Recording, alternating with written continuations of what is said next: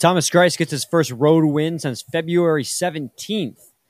And Sam Gagner gets his 500th career point today. Locked On Red Wings. Your Locked On Red Wings, your daily podcast on the Detroit Red Wings. Part of the Locked On Podcast Network, your team every day.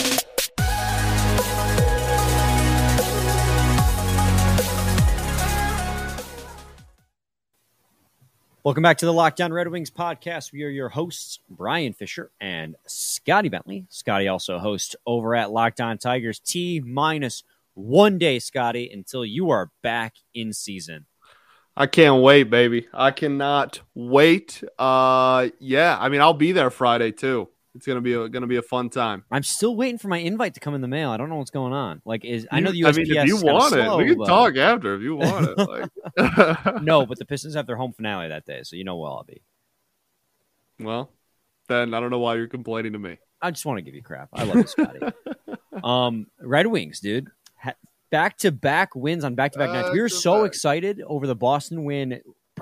Last night, we forgot to preview this game altogether. We were like, oh crap, we forgot to talk about Winnipeg.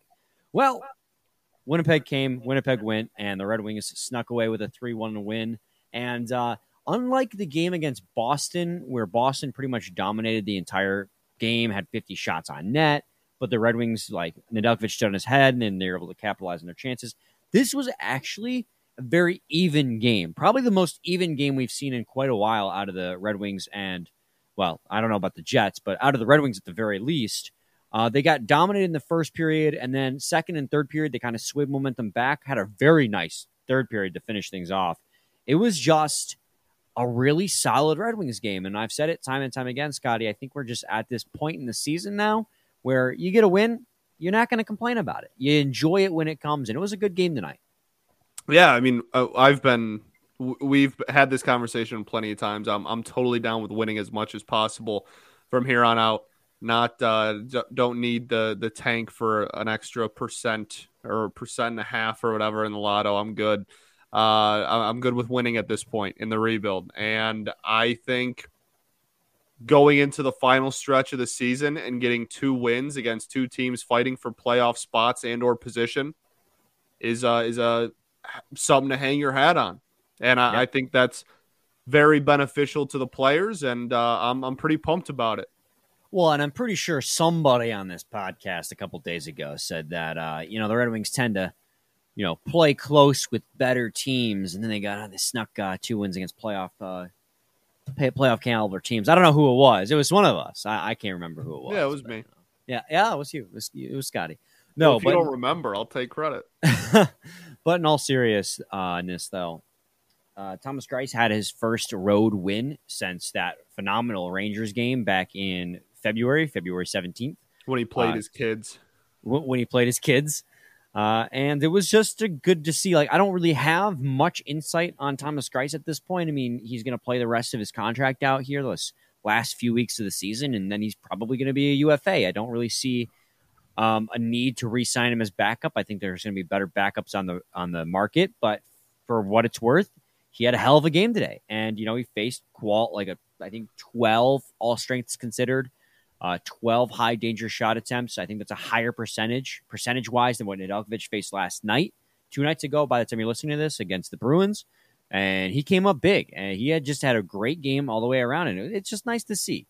Yeah, no, I mean he looked he was fantastic, obviously, right? I mean, in a season and I guess a month and a half, 2 month stretch in which we've consistently given up 5+, to have your backup go out there and put up hang a one piece is pretty damn nice. It's pretty refreshing. So he obviously deserves a ton of credit. I agree with you. I don't think he's part of a long-term plan any longer than game 82 this year. I totally understood bringing him back last year. I think that was the correct move. Yeah, right. I mean, why not? I think bringing him back last year was smart. But yeah, I think the course is probably his tenure here has probably run its course. But regardless, tonight, he was fantastic. Last night, as you're listening to this, he was fantastic, and he deserves a ton of credit. And I think the defense was slightly better too, which certainly helps a little bit, but it definitely wasn't good enough to be like, oh, well, anybody could have been in that. Like, he, still had a great game. Thomas Greiss was fantastic tonight. Well, and for what it's worth, too, I mean, this is one of those weird games where, Seider actually didn't look that strong in front of him either. I mean, if you look at Hockey Stat Card, Seider had the worst, second to worst impact in this game at over -1 goal impact in this game when you combine his offense and his defense, DeKeyser being the only one who is worse than Moritz Seider in this game. So it's a weird game where, like, the guy you've been depending on all season didn't really have a positive impact for once. And obviously, he's human. Seider's human. He's not going to have a great game every single game. He's been great all season. I'm not trying to rag on him. But what I'm saying is, despite the fact that Moritz Seider and, of course, Danny DeKeyser had, lackluster games, Greiss was able to stand tall. He still made 32 saves. He was great. How many games do you think Thomas Greiss plays the remainder of the season? Was there 12 games left, 11 games left? I don't really know off the top of my head. It's just over 10. Yeah. It would really depend. I mean, I assume he'll get one or two in there, maybe three. I'd have to look at their schedule here. Give me one second. But I get back-to-backs matter for sure. Yeah, that's why I was going to say, because if there's back-to-backs, then that's going to have a huge impact on how many starts he gets, because he's healthy again. So, yeah, go ahead and throw him out there for back-to-backs. You're not fighting for anything. So you got You don't need to overwork Ned, but at the same time, I would be totally fine if Ned just played the season out. Oh, yeah, so you're going to have quite a week near the end of the season. That's actually, he might actually get quite a few starts, because there's going to be a game. There's a game the 12th, 2 days later, 14th, 2 days later, 16th, then 17th, and 2 days later, 19th. Yeah, so it's every other day to finish the season starting on the 12th. So he's going to get probably, I wouldn't say, maybe a quarter of those starts. I mean, you could just throw a Greiss in. A Greiss started in the middle of that and just call it a day in my eyes. Yeah, but like you said, I don't want to overwork and overtax Alex Nedeljkovic. And at this point in the season, you're not really playing for anything. The season's about to end. Yeah, but overwork him for the offseason? Do you want to risk injury to your starter goaltender? No, obviously. No, obviously, I don't want to hurt him. But I mean, what are we? What are we? We're not overworking for he's going to get really tired for the remainder of the season. And by that point, there's 4 games left. I am okay with mitigating his workload, because there's not really a point to. You're kind of getting to this point. Well, I don't know. Maybe it's a tank mentality. I mean, the Pistons are doing it right now where they're benching a bunch of players.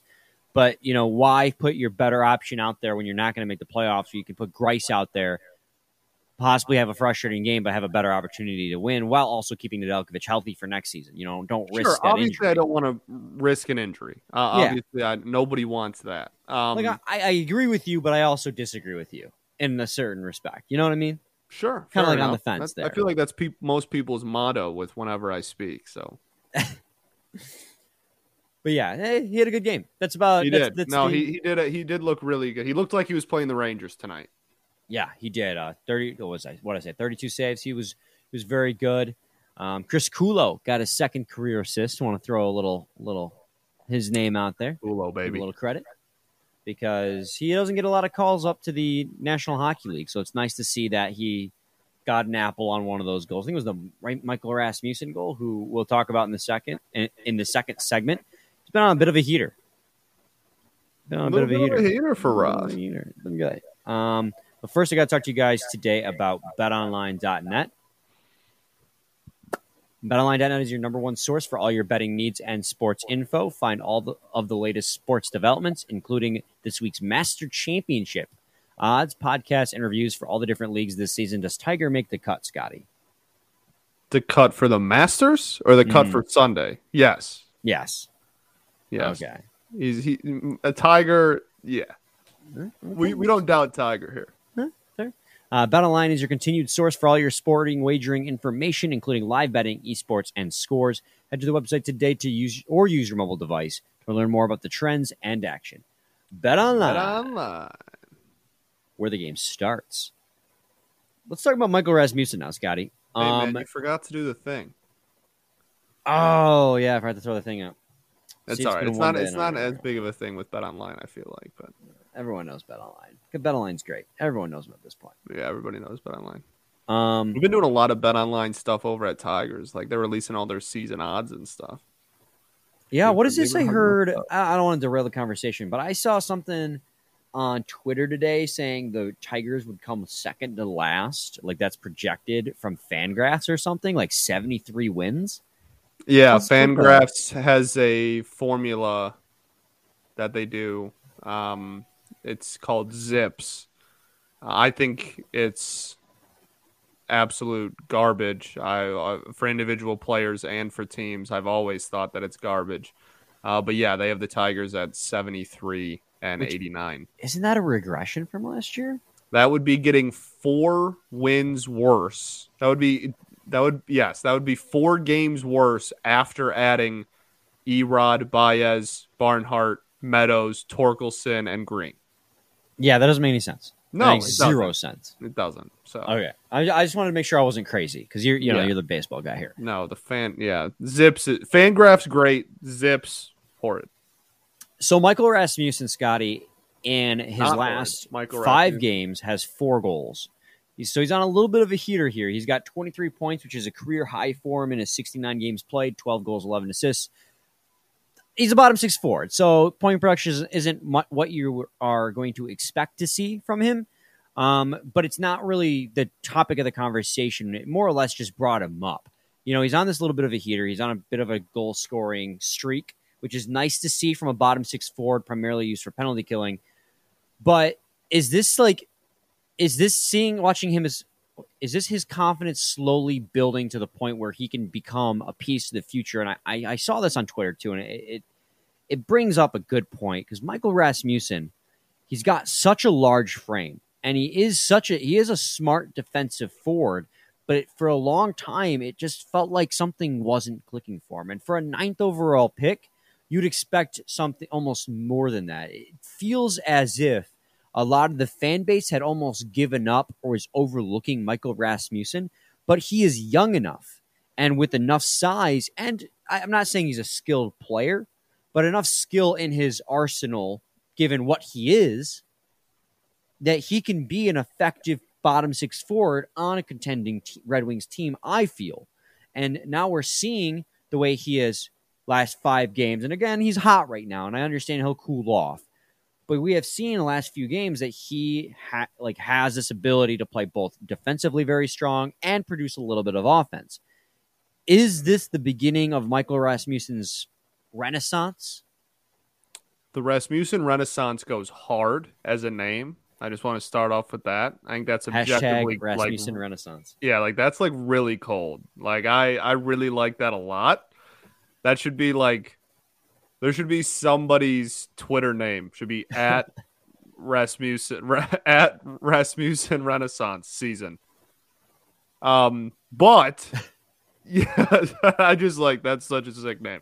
That's what I'm here for. That being said, I'm not going to put any stock into Rasmussen anymore. I think anything we get out of him is a plus, and we wouldn't be like, okay, cool. Like that's, extra credit on a test. Like, cool. That's cherry on top. You know what I mean? But I'm not going to study for it. Like it's not the material I'm studying for. Like I'm going to focus on the actual core. And if we get anything out of him, that's fantastic. And if he can be a 4C for a contending team, beautiful.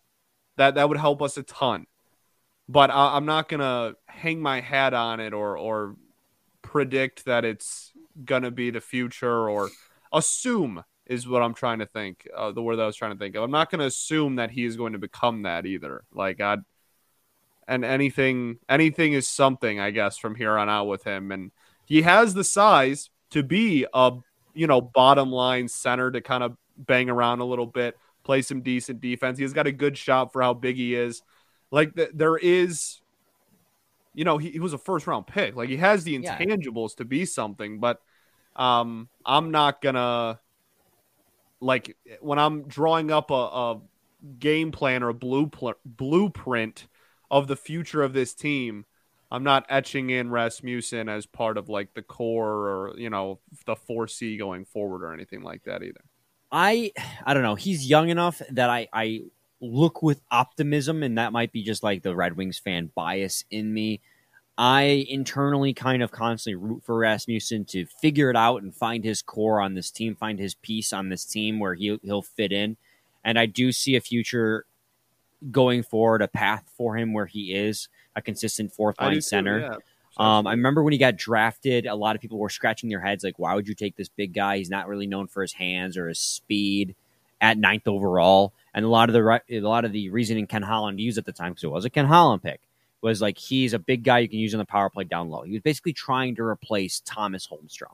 And you saw that in this is his third season with the Red Wings. And his power play time in his first season was the most it's been his entire career, which has a huge effect on your possession metrics when you get a lot of power play time versus penalty kill time. But in his first two seasons, Michael Rasmussen, in all strengths considered, was a positive possession metrics guy. He had expected goals for percentage in 2018-2019 of 51.77. In 2020-2021, he had a 50.42. And that's with 62 games played and 40 games played. And in both those seasons, he got significant power play time.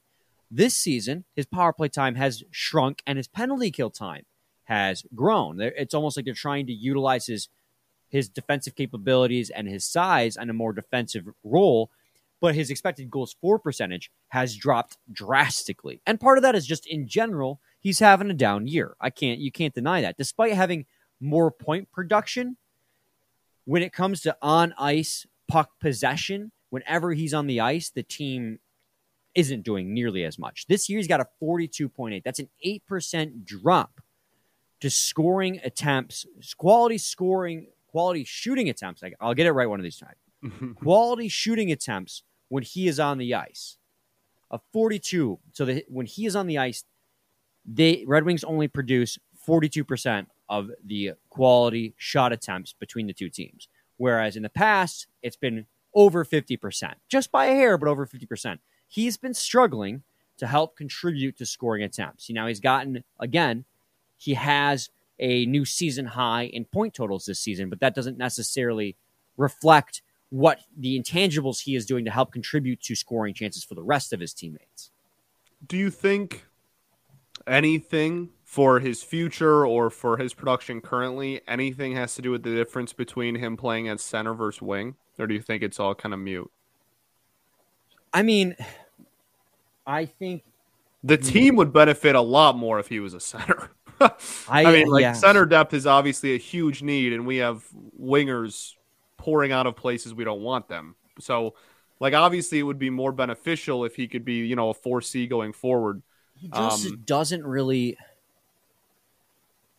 His hands aren't horrible. Like, for 4C, he's got decent hands. It's just his speed. And a lot of big guys struggle with this. And it was a problem when they drafted him. They brought it up at that time. Which is why people were confused that he was a top 10 pick. Yes. Because for a center, he's not very agile. If he could up his agility, which it looks like he's been working on, you can see he's a little bit more agile. That's probably why part of the reason he has some games. I mean, there's been some moments within games where everybody's like, whoa. Yeah.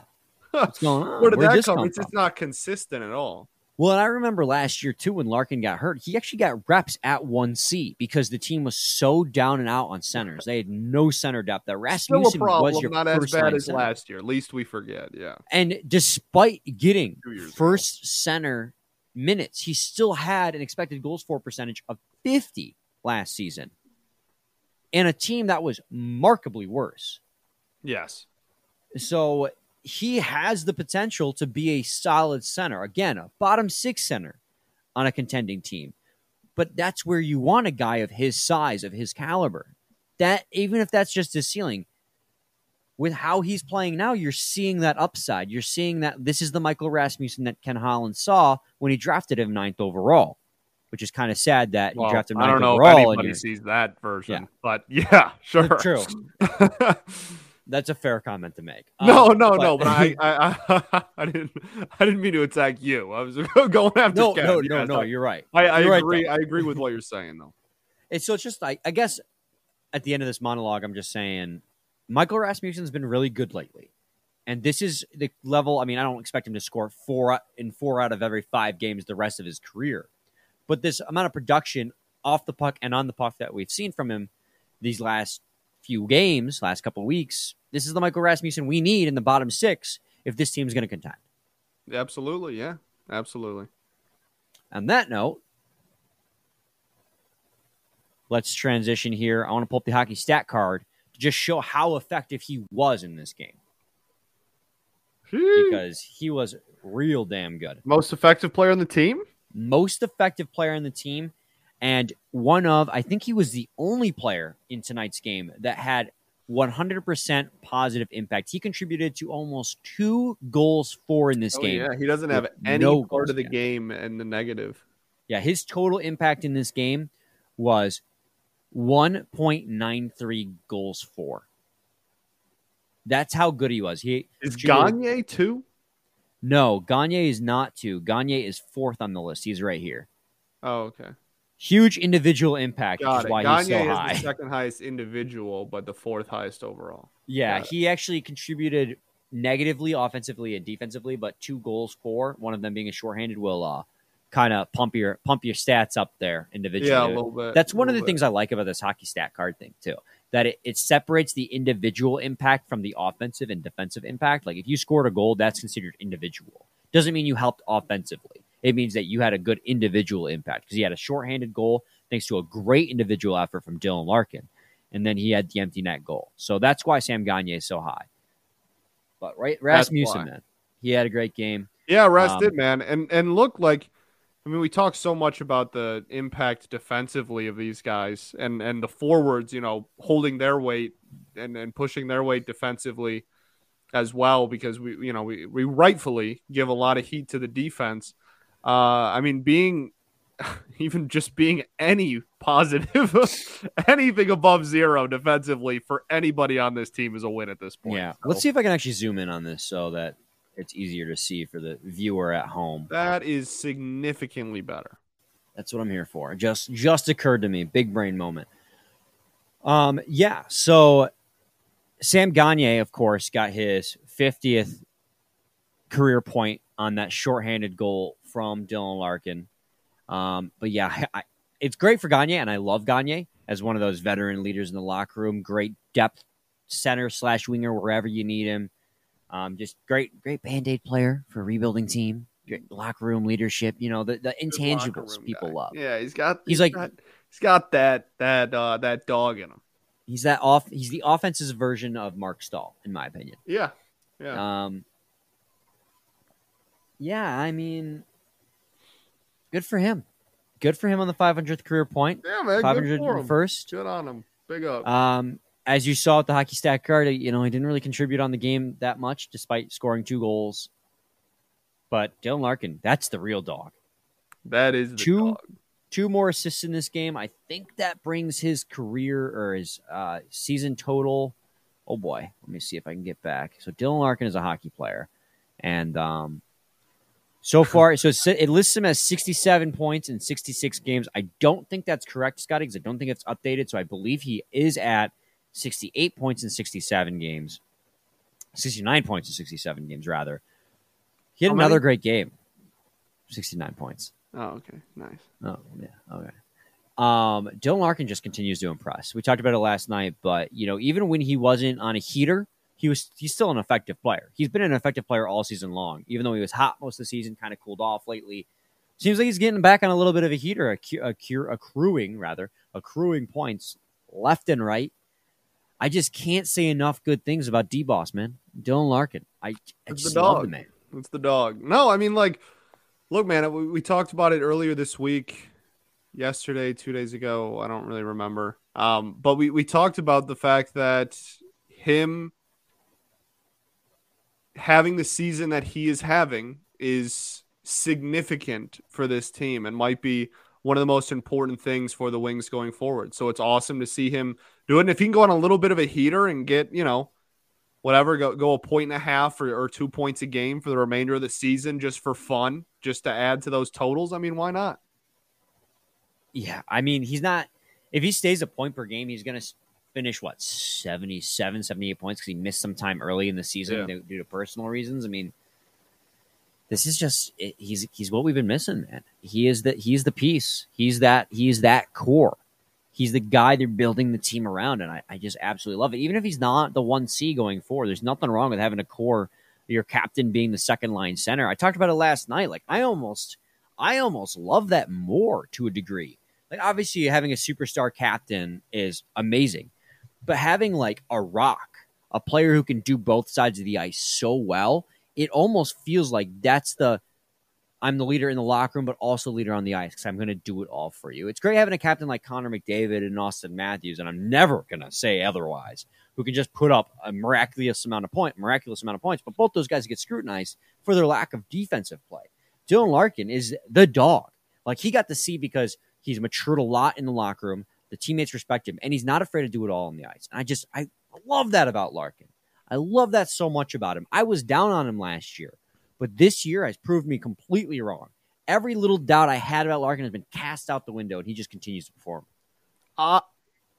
Maybe it's selfish just because, like, I want to see it happen. I want him to be 1C when we win Lord's Day. Oh, me too. I don't care. Me too. Like, I want him to be 1C with a C on his sweater when Stanley gets raised above his head. I want him to be the first person out there to hoist it. I want him to not touch the conference trophy. Like, I want it all, baby. Like, I want everything that comes with him being captain and 1C. Like, I don't. And again, if we get a player who is better than Dylan Larkin, like enough to where Larkin it has to move down to 2C, obviously we're going to take that every day of the week and twice on Sunday. But I would really like to find a path to where Larkin can just be 1C, and we can. Just I mean, if he keeps producing at the rate he does, he's gonna create. No, his exactly. Own path. And this season, I think, changed a lot of narratives going forward for this team and for Larkin individually. It changed my narrative on him. I mean, after last season, and I'll own up to it. I've owned up to it before. I was one of the guys like he's a second line center on most teams, but this season he's gone out there and just dashed away. And I always knew he was good defensively. We saw that last year, but his shooting percentage was so paltry that I was like, he's a second-line center. He's not any better than that. This season, he's gone out there almost like he knew the narrative the media was spewing out, and he's just like, I'm going to prove you wrong. People like you, Brian. People like me. He's got 30 goals on the season for the second time in his career, and he's on pace to shatter his career best. I mean, he's just been the complete package all season long. And I was saying, you know, even if I was saying second-line center as a worst-case scenario, by no means do I want that. I'm just saying that. You know, if he's a second-line center on a contending team, that's not a bad deal either, because that just means you have somebody on first line who's even greater. Right. Exactly. So, yeah. Any final thoughts on this game? Anything we miss? Shout out Lindstrom for taking one to the kisser and still just getting pressed up on the bench for a little bit, then going back out on the ice. He's got that dog in him. That's a hell of a move. So shout out to him. But no, I mean, good win, man. I like beating playoff teams. I think, again, if we can end the season with a couple of wins against this really tough end of the season that we have, I think that's good for the team. I think it's good for the fan base. I think it's healthy for the young kids. I think it's good for the organization.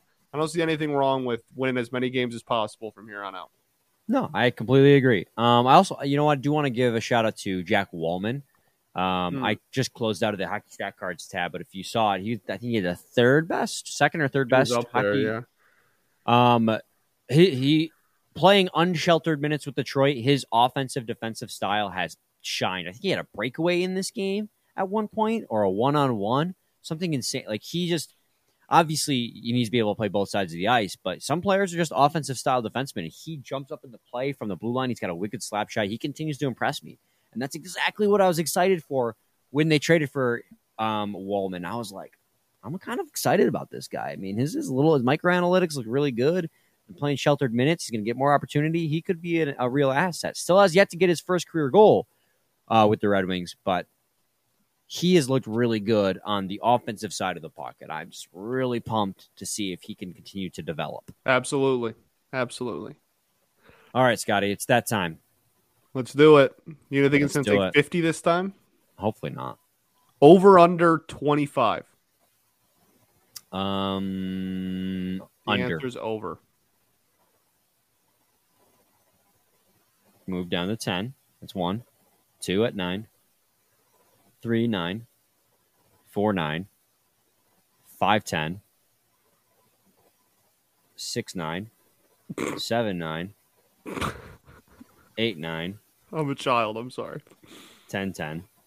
Why I say, what I say, 6, 9? You're ridiculous. 11, 9. 12, 9. Objectively hilarious. 13, 9. 14, 10. 15, 11. I didn't even know you could drop down that far. Oh, hey! 16. It took 16 tries. Looks like I won the bet. What do I win? You win absolutely nothing. Oh.